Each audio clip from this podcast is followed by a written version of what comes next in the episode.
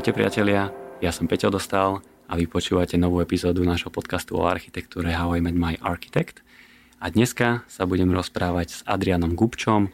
Adriana Gubča mnohí z vás poznáte a je to zakladateľ portálu alebo blogu, to si povieme a vysvetlíme neskôr, Imba. Takže vítam ťa Adrian, ahoj. Ďakujem pekne za pozvanie. No, tak začnime úplne z hurta, že keď ja som si otvoril stránku Imba a popis o tebe, že kto si, čo si, tak hneď nejaká prvá veta je, že ty si humánny geograf. Tak čo je to humánny geograf? Geografia je veľmi, veľmi široká vedná disciplína. Poznáme také základné delenie na dve časti geografie. Jedna je fyzická geografia, ktorá sa venuje tým prírodným aspektom sveta a vzťahom v rámci, v rámci tých prírodných aspektov sveta. A druhá je humánna geografia, ktorá sa venuje spoločnosti a tomu, ako fungujú vlastne vzťahy, vzťahy tých humánnych aktivít s vonkajším prostredím a v rámci neho. A kde si to vyštudoval, alebo kde sa to dá vyštudovať? Uh, študovať som začal v Bratislave. A tam som študoval, študoval regionálnu geografiu, čo je taká nejaká zhrňujúca geografia, to je totálna geografia, čiže fyzická a humánna geografia zároveň. A potom, potom som išiel na Erasmus do Anglicka a tam som sa už začal za, za, zameriavať práve na tú humánnu geografiu a štúdium som dokončil v Prahe na Karolovej univerzite, kde som sa už zameriaval vyslovene na urbánnu geografiu potom, ako som doštudoval, tak som sa vrátil do Bratislavy, takže som už ostal tu. A potom si asi začal, alebo potom si asi založil, predpokladám, ten svoj portál Jimba, čo je skrátka Yes in my Bratislava. Čiže o tomto nám niečo povedz, lebo o tom toto dneska bude. Ten blog, ten úplne prvý vznikol vlastne ešte, ešte počas štúdia uh, v Prahe práve. Uh, bol to blog o troch ľuďoch, boli sme nadšenci výstavby a mali sme pocit, že treba nejakú inú perspektívu na, na, na diskusiu o výstave Bratislava, lebo sme mali pocit, že nie každý projekt je zlý, že je to tu veľmi jednost, je, to informovanie je veľmi jednostranné, takže treba trošku rozšíriť obzory. Uh, to nejaký, nejakú dobu fungovalo, ne, postupne to naberalo nejakú čítanosť, ale bolo to stále také, tak, bol to taký amatérsky blok do veľkej miery. Uh, potom neskôr, neskôr došlo nejak, nejak roz, rozpadu toho pôvodného týmu, nemali sme úplne zhodné predstavy o tom, že ako ďalej, takže som zostal pri tom sám. Uh, chvíľu som fungoval ako facebooková stránka a potom, potom v roku 2018 som pristúpil k tomu, že som si vytvoril vlastný web, alebo teda dal som si vytvoriť vlastný web. A to bolo, ten web bol spustený 28. oktobra 2018, schválne vybraný termín. Z té výročie vzniku Československa, to som považoval, že to bolo také významné, to bol významný, významné, významný čas aj v prípade dejín Bratislavy a chcel som tým naznačiť, že vlastne tiež Bratislava dnes vstupuje do takého významného obdobia a, a odtedy teda ten blog funguje až doteraz. Mm-hmm. Ako som povedal na začiatku, tak veľa poslucháčov ten blog pozná, ale skúsil prosím ťa trošku predstaviť aj niekomu, kto o ňom nikdy nepočul. Čo tam vie čitateľ nájsť na tom portáli? No dnes už, dnes už sa to mení v podstate na plnohodnotné médium, ktoré je zamerané na, na písanie o developmente, rozvoji a vývoji v Bratislave, a o písaní o urbanizme, o architektúre a s tým, že tá perspektíva toho je prorozvojová. To znamená, že jednoznačne deklarujem, že, že si želám, aby sa Bratislava rozvíjala a nástrojom k tomu rozvoju je aj výstavba. A z čoho vznikol konkrétne ten názov? Jimba znamená jezima je Bratislava. Je to založené to na slove Jimby, čo je opak slova NIMBY. NIMBY pozná, pozná skoro každý developer, architekt a človek, ktorý sa pohybuje v stavebníctve, označuje to štandardne ľudí, ktorí sú voči proti výstavbe ten základ samozrejme vzniklo to neviem, v Anglicku alebo v takýchto krajinách, keď sa mali stavať nejaké jadrové elektrárne a tak ďalej, tak susedia z okolia začali spísovať petície, ale nejakým spôsobom sa to rozšírilo aj na ľudí, ktorí bojovali proti akékoľvek výstavbe v ich okolí. A to slovo NIMBY bolo také keči, tak sa, to, tak sa to nejakým spôsobom ujalo a samozrejme, keď vznikne takéto niečo, tak vznikne aj reakcia. A to je práve IMBY, to znamená, že je, je my backyard a na v zadnom dvore, ktoré označuje načencov výstavby. Ako hovorím, ja som načenec výstavby, takže mi prišlo viac než, viac než logické a správne, aby som aj takýto blok pomenoval po tomto označení. A mal si napríklad aj nejakú predlohu? Že niekde si sa tým inšpiroval, že už takýto blok niekde inde existoval a si sa vedel inšpirovať, že to dobre fungovalo a prípadne to nejak zlepšiť? Áno, takéto blogy alebo stránky existujú. Tá najznámejšia je New York Imby, New York Imby. Ten bol založený myslím v roku 2011. Dnes je to už pomerne veľký web, ktorý, ktorý sa venuje nielen New Yorku, ale aj, aj Chicago, Miami a Seattle a ďalším mestám v Spojených štátoch. Veľké také imby hnutie existuje vo Švedsku, ktoré sa venuje teda tiež presne tomu istému, že snaží sa nejakým spôsobom podporovať, podporovať výstavbu. No my keď sme sa minule o tom trošku rozprávali, tak ty teda funguješ aj na Instagrame, kde máš plus minus, môžeme to zaokrúhliť na 10 tisíc followerov a vravel si, že tento, ten druhý blog alebo ten predchodca v tom New Yorku má koľko followerov? na Facebooku majú o niečo viac ako ja, nejakých 20 tisíc. 20 tisíc, ale čo to je v mierke toho New Yorku? To je absolútne nič. No, na, na, na Instagrame majú oveľa viac, ale, ale áno, Bratislava je špecifické mesto. V Bratislave tá výstavba je veľmi viditeľná a veľa ľudí to samozrejme zaujíma.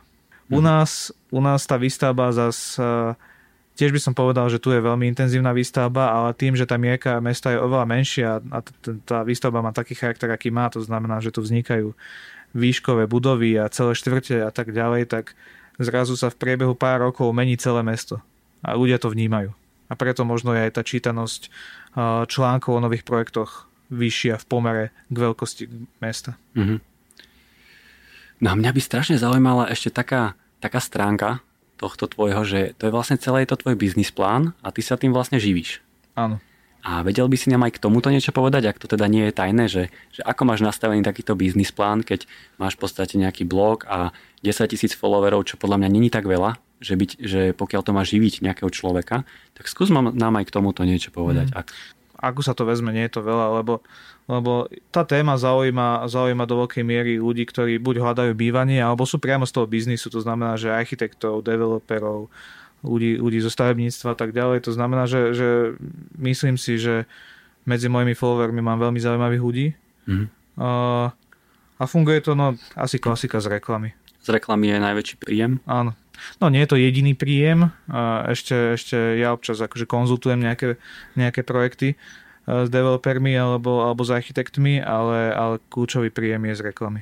Lebo viem si predstaviť, že aj ten developer by, ťa, by ti kvázi zaplatil za to, aby ty si napísal nejaký článok alebo tam uverejnil nejaký jeho projekt, že aj toto si viem predstaviť, že by mohla byť nejaká cesta. Áno, to sa, to sa deje, že píšem občas článok, eh, kde píšem o nejakom developmente, ale tam mám zase veľmi prísne kritéria aj ja sám, že musím byť absolútne stotožnený s tým, čo píšem kebyže ja obhajujem nejaký projekt, ktorý si ja myslím, že nie je v poriadku a ktorý by naozaj že nebol v poriadku, tak asi, asi by som tým strátil akúkoľvek kredibilitu a to je nakoniec jediná, jediná devíza, no nie jediná devíza, ale kľúčová devíza, ktorú mám, že mám nejakú kredibilitu vo vzťahu k tomu publiku, pre ktoré píšem. No a ako napríklad vyzerá teda tvoj deň? Hm. Že keď je to toto tvoj full-time job, tak ako vyzerá tvoj bežný deň? No, donedávna som fungoval z home office, takže, takže som v podstate celý deň strávil doma písaním článkov a, a hľadaním nové, podnetov pre nové články. Pracujem veľmi intenzívne s verejnými zdrojmi a dosť veľa informácií je teda prítomných na rozličných portáloch, úradných tabuliach stavebných úradov a podobne ale takisto komunikujem aj intenzívne s developermi, s architektmi, s ľuďmi z tohto prostredia, ktorí sa nejakým spôsobom hýbu okolo stavebníctva a developmentu a hľadám témy pre, pre nové články. Toto presne som sa chcel opýtať, že odkiaľ máš všetky tie informácie, lebo niekedy mám taký pocit, že už u teba vyjde článok pomaly skôr, ako, ako to je ešte všade inde, že na tých verejných zdrojoch, ale samozrejme ja nečítam všetky verejné zdroje a EIA portály, tak skús nám prosím ťa povedať, že kde sa vlastne všetky takéto informácie dajú nájsť. Tak ono dosť často, keď sa píše článok, tak snažím sa, aby tá informácia bola komplexná. To znamená, že, to, že možno je na začiatku nejaký jeden konkrétny zdroj, ale snažím sa to ešte aj z nejakého druhého, tretieho, štvrtého zdroja overiť a dodať tam nejaké dodatočné informácie, aby naozaj ten čitateľ dostal nejaký komplexnejší pohľad. Potom ten prípad, čo si spomenul, že mám niekedy informácie skôr, ako je to treba z nejakých verejných zdrojoch, tak za tie roky už, už sa poznám s veľa ľuďmi teda aj z developmentu a z architektúry a tak ďalej. To znamená, že dostávam podnety aj od týchto ľudí, ktorí napríklad vedia, že čo skoro vložia na IU nejaký projekt, tak mi to, tak mi to predstavia a sú radi, že to vidia práve u mňa. Hej, lebo práve sú situácie, kedy nemôžeš mať tri zdroje, lebo teraz modelová, modelová situácia, keď kompas ide niečo vydať, tak proste iba my sme tí jediní, ktorí teraz to podávajú na nejaký stavebný úrad alebo na na proces EIA a není žiadny iný zdroj, z ktorého by si to vedel overiť. Mm-hmm. No, preto som veľmi rád, že, že môžem spolupracovať a napríklad aj s Kompasom. Uh, a tým, že ja nie som nejako veľmi limitovaný tým, aký je rozsah článku, že sa snažím podávať naozaj, že širokú komplexnú informáciu, nie som ako treba sprintovom médiu, že tam je nejaké obmedzenie, že počet znakov, zalomenie strany a tak ďalej, tak môžem si dovoliť, dovoliť rozpísať sa v tom článku a podať naozaj, že, že ten projekt prejsť od A po Z. Preto je pre architektov asi veľmi, veľmi vhodné, keď môžu dobre vysvetliť, aký je ich zámer, že prečo niečo navrhli tak, ako to navrhli, prečo vybrali také materiály, prečo je tá urbanistická štruktúra, aká je a podobne. Potom tieto veci, takéto možno aj technickejšie, alebo minimálne odkaz na tie technickejšie veci sa snažím dávať do profilu projektu. Pri väčšine projektov, o ktorých píšem, tak, tak majú aj vlastný profil na, na webe, a tam si človek vie nájsť pokope všetky tieto čísla, vizualizácie, odkazy na, odkazy na uh, dokumentáciu, na, na povolenia a nájde tam odkazy samozrejme na všetky články, o, o ktorých som napísal, je tam aj mapa. No mne sa páči, že už po tých rokoch, čo to robíš, je tam naozaj taký zoznam tých všetkých projektov, čo je fajn, že keď človek niečo hľadá alebo chce mať pre, prehľad, prípadne si to pozrieť na tej mapke, tak už naozaj cítiť, že po tých rokoch je to celkom slušná databáza. No ale poďme si teraz povedať presne k tým projektom niečo, lebo mám tu na to pripravenú takú jednu otázku. Tak skús prosím ťa teraz zaloviť v pamäti, že ktorý developerský projekt v súčasnosti v Bratislave považuješ za pozitívny a ktorý za negatívny a prečo? Skúsme kľudne 2-3. Tým, že som fanúšik developmentu, tak tých pozitívnych vidím veľa. Kľudne ale, a... kľudne ale menuj, aby sme konkrétne sa vedeli zorientovať v meste a prečo prvý projekt, ktorý poviem, nie je úplne klasický developerský projekt. Je to ale rekonštrukcia Slovenskej národnej galerie. Myslím si, že to bude jeden fantastický projekt, ktorý strašne nakopne Bratislavu a mimoriadne pomôže, lebo Bratislave naozaj chýbajú špičkové verejné budovy na súčasnej úrovni. Máme samozrejme krásne, krásne realizácie, máme krásne budovy aj, aj z minulého režimu, aj z Prvej republiky a ešte historické budovy a tak ďalej, ale mám pocit, že im dosť často chýba to, čo vidíme niekedy v zahraničí, kde sú krásne zrekonštruované a, a špič, so špičkovými technológiami, keď idete treba z do múzea, tak sú vynikajúce interaktívne a tak ďalej. Slovenská národná galéria bude naozaj taký, takýmto projektom, že tá budova bude z veľkej časti bude verejne prístupná. Človek tam nájde širokú paletu aktivít, aj keď možno nie je celkom fanúšik do umenia, alebo nie je nejaký proste, že teraz idem si pozrieť obrazy od Kupeckého a Medňanského, alebo som fanatik do toho, ale aj takýto človek, ktorý sa vyslovene nezaujíma o umenie, tak tam nájde niečo na vyžitie. A potom je to určené pre všetky generácie a no jednoducho je to dobrý projekt, aký by mal byť čo najviac. U nás bohužiaľ zatiaľ je taký trošku osamotený, ale verím, že to sa zmení v dohľadnej budúcnosti. Potom, potom by som spomenul možno taký z tých väčších developmentov. Toto je trošku kontroverzný projekt. Ty možno z kompasu nebudeš taký oný nadšený, že to poznačím za kontroverzný, ale je to tak, Vidrica je kontroverzný projekt. Má to mimoriadne exponovanú polohu a za Vidricou ležia obrovitánske široké vrstvy tých historických nánosov a historickej pamäte samozrejme. Mnoho ľudí nie je nadšených z toho, že tam vzniká nejaká súčasná štruktúra ale myslím si, že to dokáže fantasticky prepojiť um, staré mesto a, a tie nové časti nábrežia západne od neho. Potom má to, má to ešte, okrem toho to má také tie, rešpektuje to niektoré zákonitosti toho tradičného urbanizmu. Bude to relatívne hustá zástavba, bude tam aktívny parter, veľký, dô, veľký dôraz na život vonku, na verejné priestory. V centre toho bude, bude vodná väža, ktorá ktorej myslím, že výsledky sú, nedávnej súťaže na rekonštrukciu vodnej veže sú úplne fantastické a že to vynikajúco doplní celé to prostredie, keď sa splní celá tá, celé tie súby o kvalite materiálov a vo všeobecnosti celom tom dôraze na, na vysokú úroveň celého toho prostredia, tak to môže byť naozaj že veľmi dobrá štvrť. Osobne si myslím, že ľavobrežné nábreže Bratislavy, teda Dunaja, je najdôležitejší verejný priestor mesta.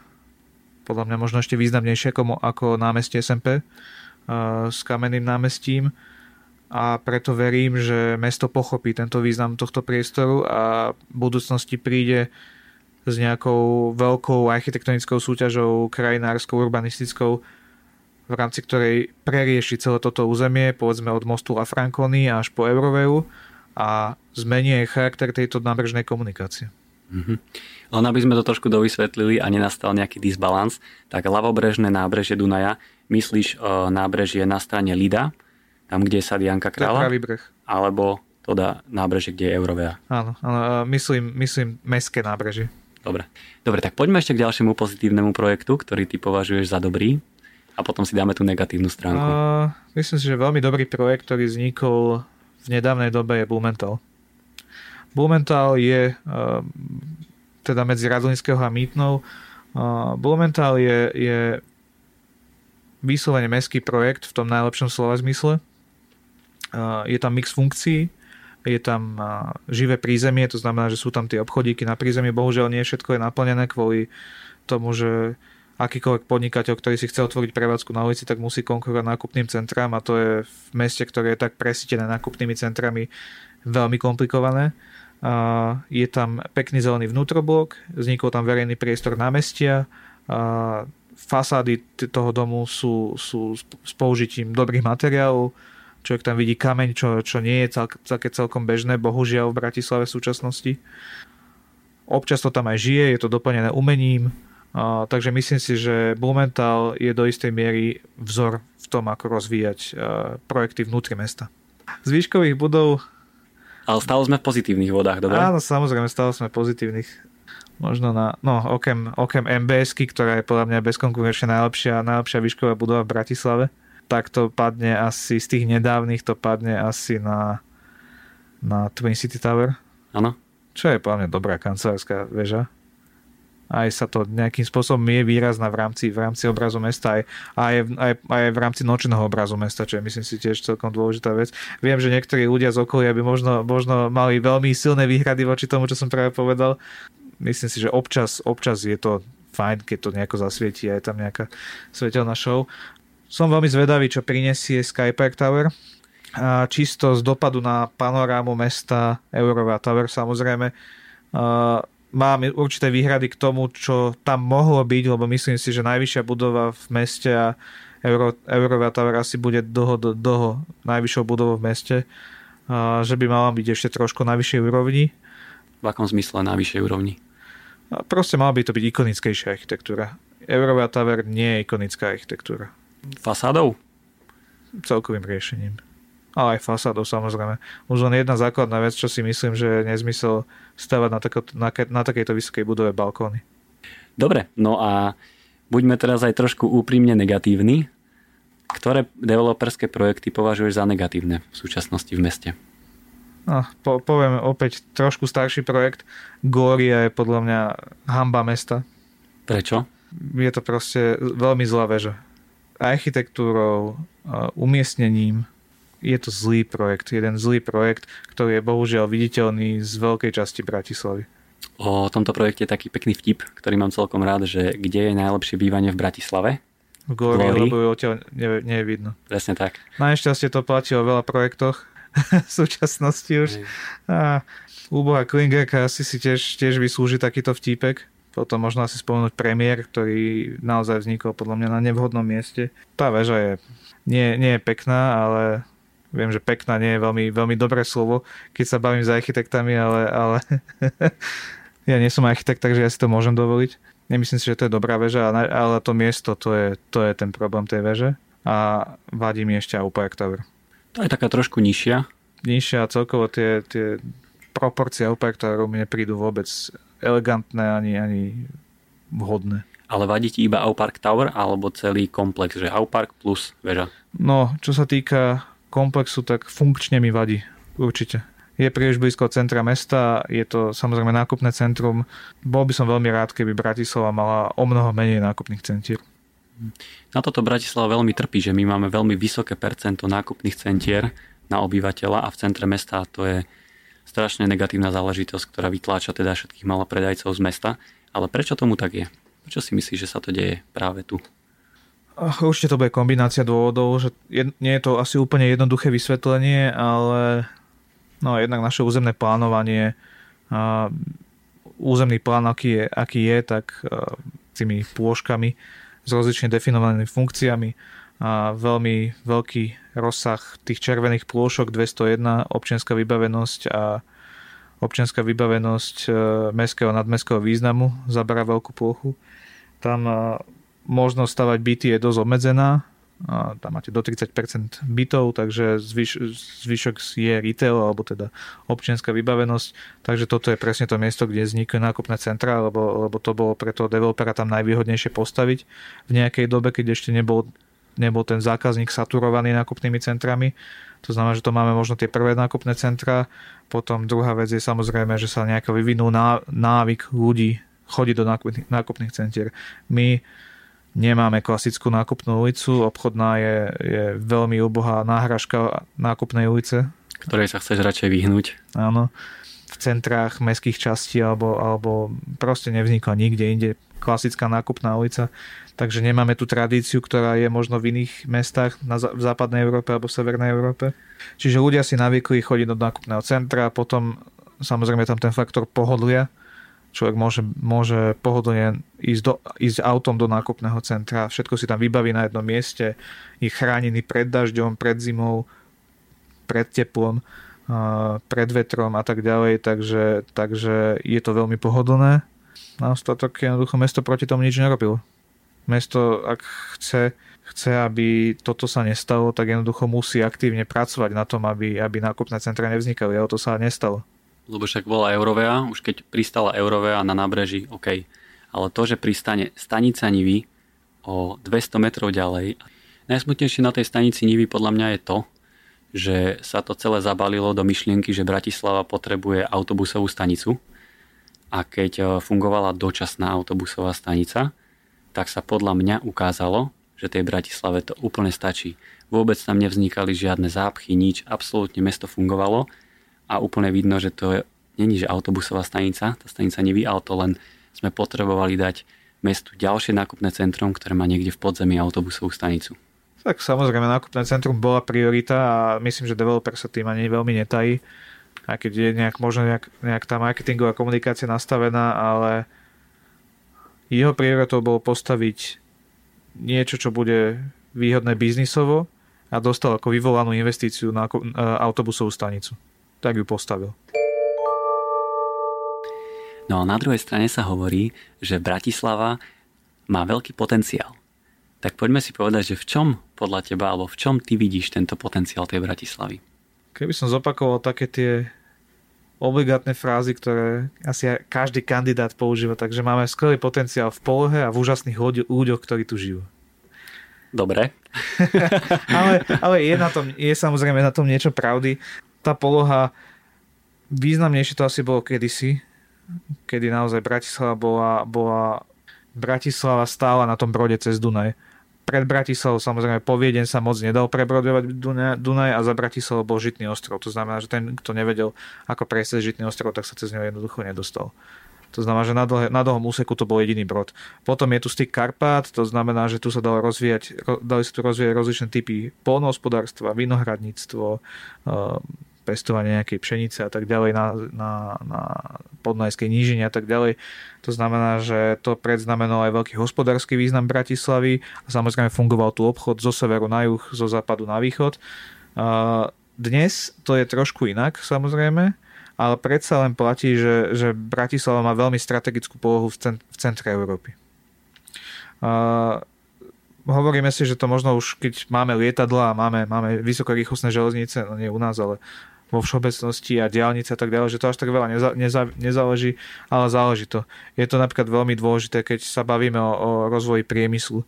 tým, ako funguje, funguje napríklad automobilový priemysel, just in time metóda, to znamená, že tie komponenty prichádzajú presne na čas, odchádzajú auta presne na, na určený čas, tak je veľmi zásadné, že kde sa to mesto nachádza, aké má prepojenie a tak ďalej, ako je prístupné k zahraničným trhom, u nás do Nemecka, do Severnej Európy a tak ďalej.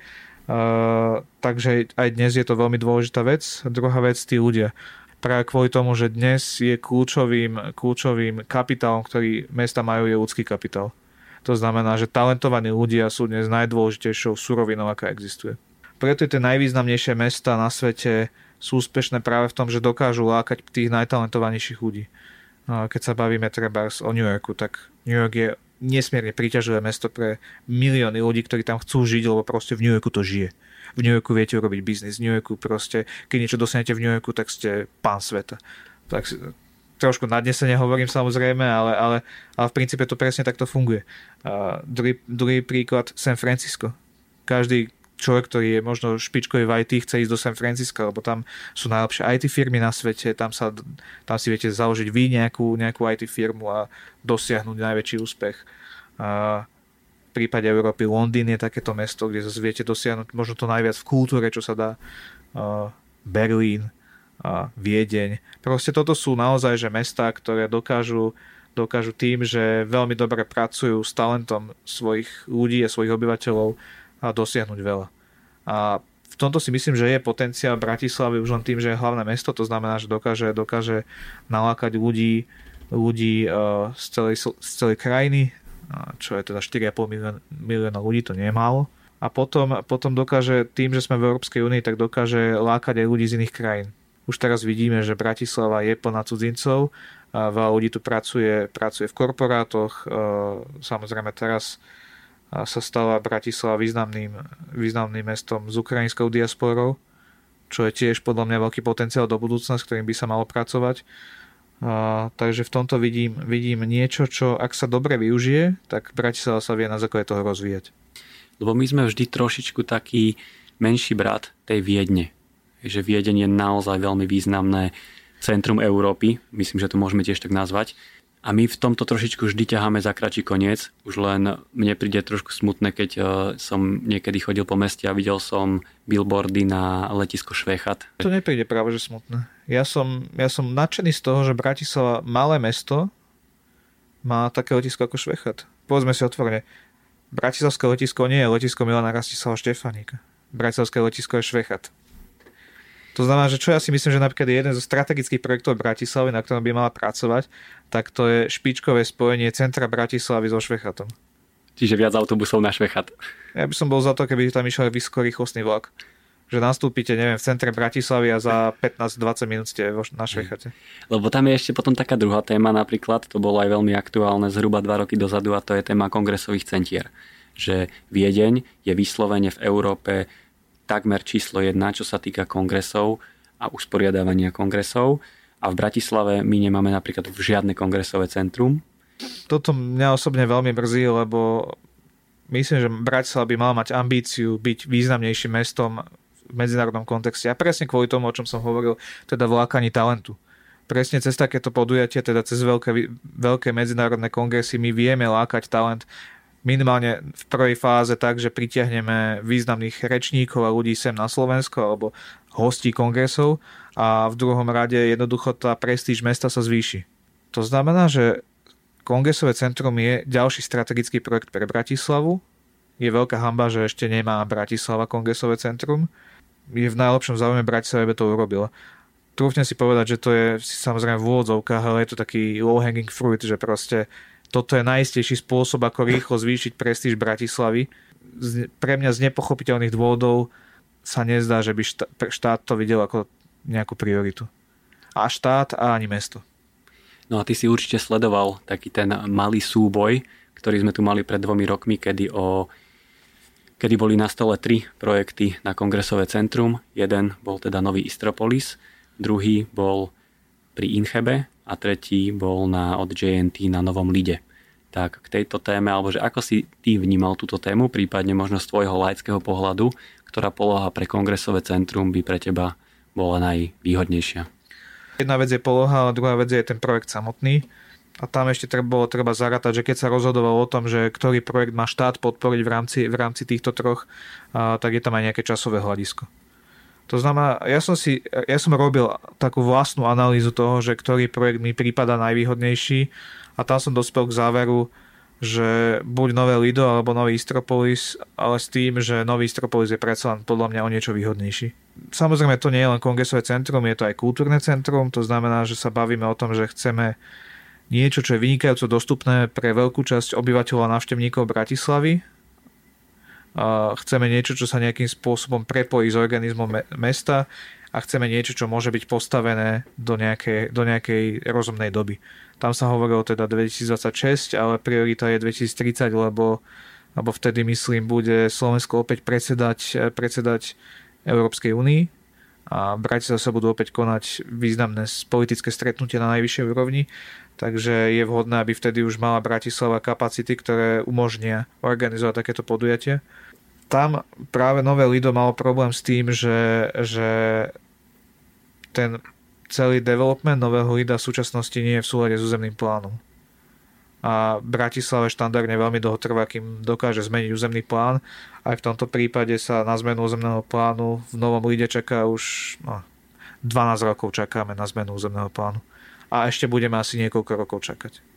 Uh, takže toto je veľká komplikácia pre nové Lido aj pre, tú, pre tú víziu developera pre Národné kultúrne kongresové centrum. Na druhej strane developer nového, nového Istropolisu už v podstate povoluje ten projekt. Za chvíľu, za chvíľu teda odstráni zvýšky starého Istropolisu a bude mať voľný priestor pre výstavbu nového. Ešte to budú možno nejaké dva roky, kým spustí výstavbu. Myslím si, že je reálne, aby to do toho roku 2030 stihol. Pri tom novom lide, tam je to teda, myslím si, ešte diskutabilné.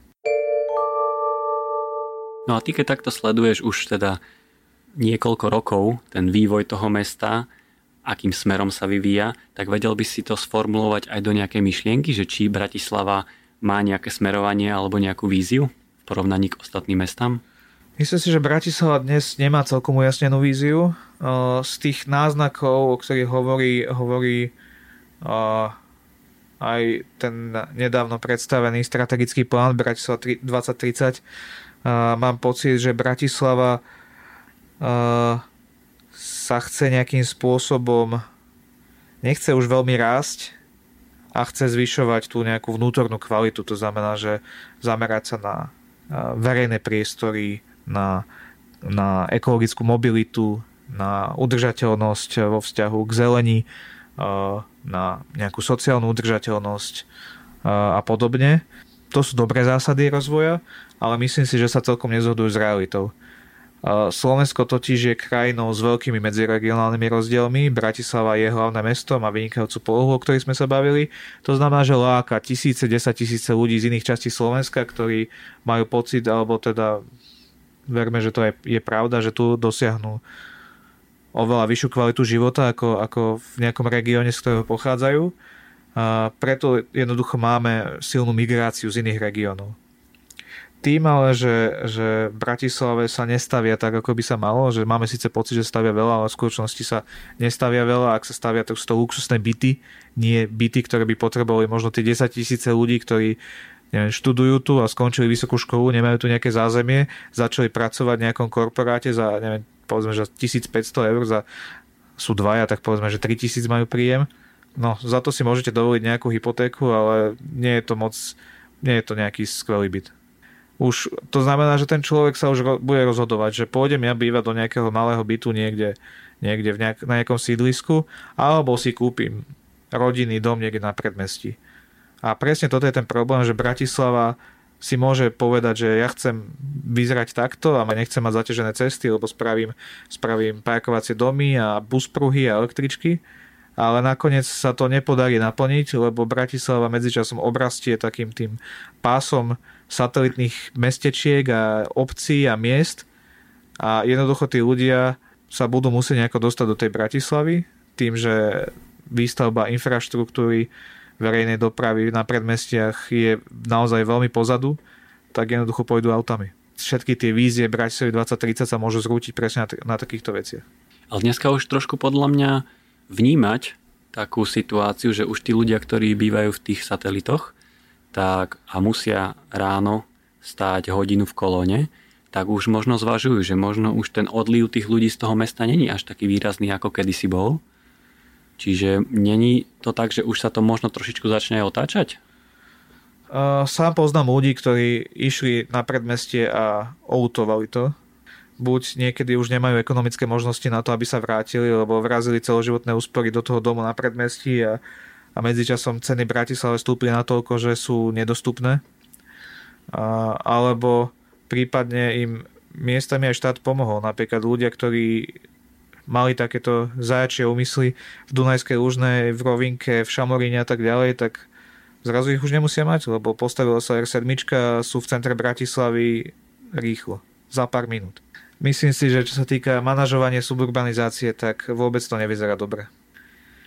Tu už si trošku načal takú moju podotázku, kde som sa chcel trošku vrátiť o krok naspäť, že aby si to možno tak zhrnul, že prečo si myslíš, alebo aké sú negatíva toho bývania v tom satelite? No, máme tu celé kvantum rozličných negatív, aspoň teda z môjho pohľadu. Ja považujem za to najhoršie negatívum samozrejme ekologické.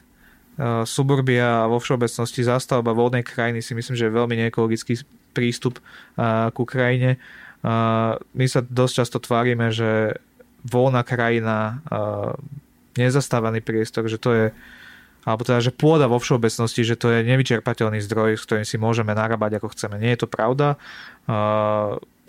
Potrebujeme to kvôli potravinovej bezpečnosti, kvôli ekologickej stabilite krajiny, kvôli zachovaniu nejakých migračných koridorov zvery a, a, a flóry, kvôli vodným zdrojom samozrejme to je obrovský problém, najmä v prípade suburbanizácie na Žitnom ostrove, kedy dochádza k znehodnocovaniu zdrojov podzemnej vody.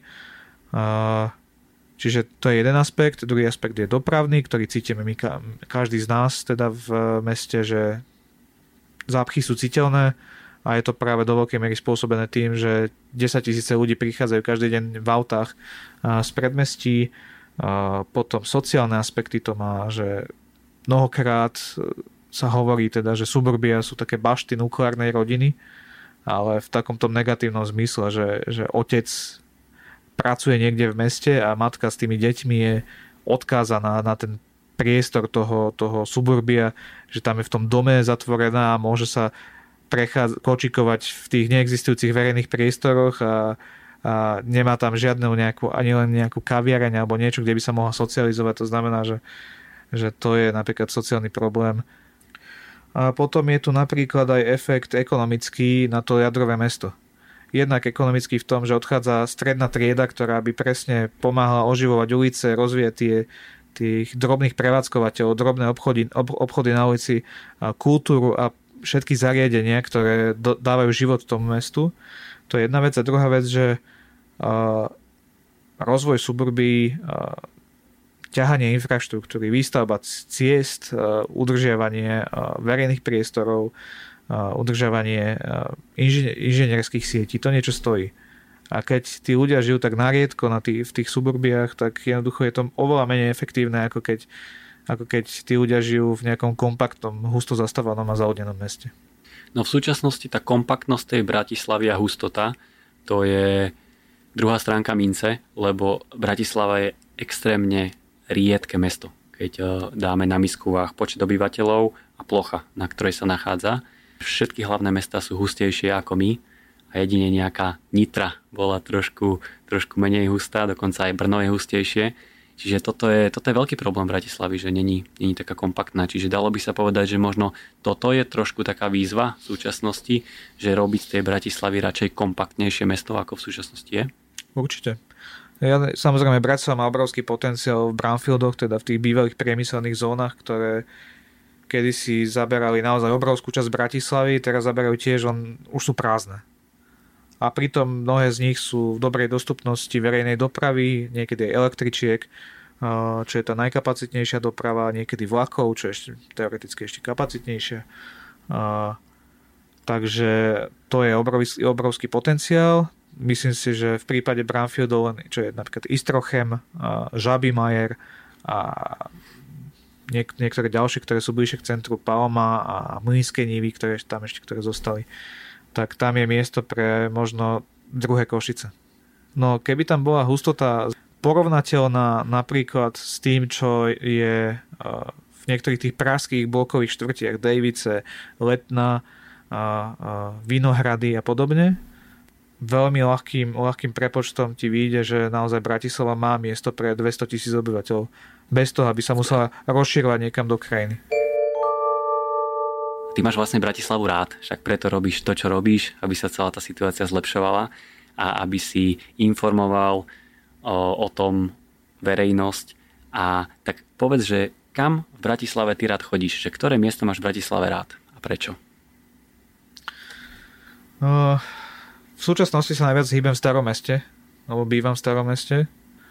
Uh, takže už mám veľmi dobre prejdený celý, celý ten hood, ten radio hood, či okolo slovenského rozhlasu. Tam mám také svoje obľúbené miesta. Samozrejme pomáha mi aj to, že chodím s obsom, takže, takže tam už mám každú ulicu prejdenú. Ale kľudne buď konkrétnejší, že, že aj prečo to máš rád, vieš, že nielen tak...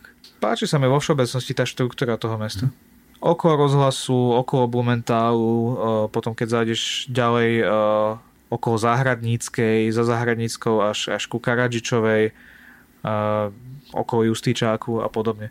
To sú, myslím, že toto je, toto je veľká sila týchto starých častí Bratislavy, starších častí Bratislavy, že tie me, me, tieto časti mesta majú kompaktnú štruktúru, cítiš, že si v meste, sú tam obchody, je tam, sú tam, nájdeš tam reštaurácie, nájdeš, tam služby a zároveň tam nájdeš aj do zelene. Jednoducho tie ulice sú zelené, lebo v každej ulici je stromoradie. To si myslím, že toto je presne vzor, ako by sa malo stavať mesto. Alebo teda tie vnútorné časti miest. Že máš síce vysokú hustotu zástavby, na každej ulici máš stromoradie a každý, každý ten blok, do, blok domov má nejaký zelený vnútroblok. Keď máš takýto model, tak ti stačia 2-3 parky dostupnosti a myslím si, že to, že to je úplne v poriadku. V mojom prípade ja mám, ja mám na blízku park na Belopotockého, čo je, čo je fajn a mám na blízku námestie Slobody. Ale teším sa ináč, keď urobia tú fontánu, tú rekonštrukciu. To by mohlo vyzerať super, ak sa tam znovu pustí voda, alebo v tej majestátnosti a v tej, v tej veľkej mierke by to mohlo byť fajn. Myslím si, že to bude pre celé to námestie game changer že konečne sa tam vrátia ľudia a budú tam tráviť ano, viacej času. tá fontána je nádherná, je úžasná, keď tam bude naozaj striekať voda a dokonca sa bude dať vojsť do tej vody a trošku sa tam počlapka, tak to bude úplne úžasné. Dobre, a teraz trošku možno iná otázka, že čo by bolo treba robiť podľa teba, aby sa ľudia viacej začali zaujímať o svoje okolie a o to mesto konkrétne ako ty? Aby som bol úprimný, tak ako sa zaujíma o Bratislavu ja, tak to myslím si, že veľa ľudí nik- nebude nikdy. Áno, áno, to, to nie, ale... Lebo že... ja sa aj živím tým, že, že, že mám rád Bratislavu. Ale nie. Návod na to, neviem, to by možno poskytli sociológovia. No tak najlepšie samozrejme kombinácia možno nejakej údržby, naozaj kvalitnej údržby, aby človek videl, že, že um, jednoducho niekto s ním počíta. To nás učila už Jane Jacobs a je, je to absolútna pravda a platí to doteraz. Že keď je na ulici nejaká Tý, tý, je tam tých veľa očí, je tam tá sociálna kontrola, tak sa jednoducho správame úplne, úplne inak, ako keď sa pohybujeme mŕtvými ulicami, ktorými nikto nechce chodiť. To znamená, že áno, je, kvalita verejného priestoru je úplne zásadná, ale to neznamená len, že musia byť kvalitné povrchy, musí to byť celé bezbariérové a musia tam byť stromy a musí tam byť tieň, ale znamená to aj vysokú mieru údržby. Lebo toto je, toto je problém Bratislavy tiež mimoriadný a napríklad aj problém Bratislavskej zelene, že my jej nemáme málo. My máme veľa zelene, len my sa nevieme o ňu starať. To znamená, že tie, možno preto nevnímame, že máme veľa zelene. Lebo jednoducho nie sme zvyknutí na to, že ju budeme užívať, že keď tu je nejaká zelená plocha, nejaký plácek, takže si tam naozaj, že sadneme si a že, že je to pek, tam, neviem, pekný strom, ktorý nám tieni, takže, takže môžem tam sedieť v pohode. Proste my tam máme nejaký kýpeť, ktorý je všetko prehnutý, lavička tam nie je, je to všetko špinavé, človek tam nechce sedieť, človek sa proste tomu priestoru vyhne. Áno, však Jane Jacobs hovorí, že najbezpečnejšie miesto v meste je vlastne ulica, lebo tam máte 20 policajtov, ktorí takto pozerajú policajt v zmysle obyvateľ, hej, ktorý ťa sleduje niekde za oknom a je to taká tá prirodzená ochrana a že vlastne jedno z najnebezpečnejších miest je práve ten park. Pa, práve ten park, lebo ten vie byť večer temný, keď je tam zeleň, ktorá není upravovaná, tak tam to vie byť oveľa nebezpečnejšie a tam môžu číhať všelijaké úskalia. Áno, a presne v tej istej kapitole, kde hovorila presne o týchto, že park môže byť niekedy aj nebezpečná a zlá vec, keď je toho priveľa, tak hovorila, že niektorí ľudia si až príliš fetišizujú stromy a že niekedy ich vzývajú tak, ako domorodci vzývajú nejakých bôžikov stromových. OK. Toto napísal Jane Jacobs, tak to odporúčam mm-hmm. prečítať si každému človeku, že čo dnes jedna z najuznáv- najuznávanejších mysliteľiek, mestských mysliteľiek napísala o mestskej zeleni. Takže Smrť a život amerických veľkomest od Jane Jacobs je tvoja obľúbená kniha, hej? Jedna za. Mhm. Tak daj kľudne aj nejaké ďalšie odporúčania na nejaké fajn knihy, ktoré sú aj veľmi dobrým jazykom napísané pre úplne bežného čitateľa. No, a moja taká osobná biblia je Triumf mesta od harvardského ekonoma Edwarda Glazera a vyšlo to už aj v Slovenčine. Znie to strašne odborne, takto na prvú. Mm, akože je to, je to veľmi čítavým jazykom. Teda ja som nečítal slovenskú verziu a musím sa priznať, ja som si to kúpil ešte dávno, keď to vyšlo ešte v angličtine, ale myslím si, že je to napísané veľmi, veľmi, veľmi akože čítavo. A potom trošku podobná, tiež z toho isté aj vydavateľstva je knižka Happy City od Charlesa Montgomeryho. A, potom z takých novších kníh je veľmi, veľmi, myslím si, že prístupná pre absolútne každého človeka, ktorý sa zaujíma o mesto a nemusí byť žiaden odborník. Tak to je kniha Soft City od, od uh, Davida Sima, ktorý pracuje v ateliéri uh, Jana Gela. No to som čakal, že toto povieš, že na Jana Gela netreba zabúdať v tomto. Určite na neho netreba zabúdať. On samozrejme, tá jeho kniha ľudská, o ľudskej mieke je, je Biblia pre každého tiež, čo sa venuje, venuje mestu, ale toto Soft City to je naozaj že veľmi pekne graficky spracované a myslím si, že to je zrozumiteľné naozaj pre, pre úplne každého človeka. Dobre, ešte som tu mal takú jednu vtipnú otázku, že ako by podľa teba vyzeralo mesto, keby tu bolo tak 50 Adrianov Gubčov? Myslím si, že niektorí ľudia by povedali, že ako Hongkong. Ale skôr som to teraz myslel v tom odkaze, že, že naozaj by tu bolo, bola veľká, veľký dôraz na to informovanosti tých obyvateľov, lebo to je to, čo ty robíš, Aha, že no. informuješ. No, hej, jasné, a teraz... jasné, kebyže sa bavíme len o tej informova- informovanosti, tak myslím si, že každý by vedel, že čo sa tu bude stavať, kde sa to bude stavať, kedy sa to bude stavať, ako to bude vyzerať a neviem, možno, možno by ľudia boli viac aj za výstavbu. To by som si veľmi želal, aby ľudia vnímali, že, že development nie je zlé slovo a keď sa robí dobre, tak je to veľmi pozitívne slovo. A myslím si, že už máme v Bratislave veľa developerov, ktorí, ktorí takto pracujú, že naozaj majú vzťah k mestu, snažia sa o to, aby ten projekt bol v rámci možností čo najlepší. No takouto peknou myšlienkou by sme sa podľa mňa mohli teraz presunúť do pravidelnej rubriky na záver. Začneme prvou otázkou a to je, že aký je tvoj najobľúbenejší neúspech? Že som sa nedostal na fakultu architektúry. Fakt? O to si sa pokúšal? Pokúšal, nedostal som sa a som veľmi rád za to. Nič proti architektúre samozrejme, ale, ale Geografia je myslím si, že fantastická vec.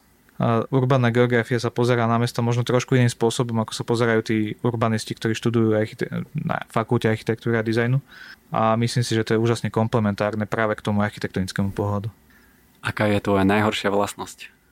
Asi ako veľa hostí poviem, že to nech posúdia iní. No to, to ti neuznáme. Musíš sa akože pokarhať teraz. Viem, že ich mám veľa. Možno niekedy, niekedy by som mohol byť uh, mohol by som trošku sa ukludniť, keď píšem niektoré veci, lebo viem, že občas aj mne ujde, ujde pero, ako sa hovorí a napíšem veci, ktoré potom si hovorím, že som to možno mal napísať jemnejšie. Aha, nemáš napríklad takú techniku, to je také, keď ti príde nejaký škaredý e-mail, že si ho síce prečítaš, ale že 15 minút nesmieš naň reagovať. To je taký základ, aby si sa ukludnil, premyslel si a potom znovu si k tomu sadneš a napíšeš to tak normálne. Teraz už do istej miery áno. Teraz už mám, už mám takú techniku, že radšej neodpisujem vôbec. Kedy som nemal, trošku mi to možno aj ublížilo v nejakých momentoch. Teraz sa už snažím trošku ukludňovať, ale to asi prichádza s vekom, že človek trošku zodpovednejšie vníma niektoré veci. Tak teraz, aká je tvoja najlepšia vlastnosť?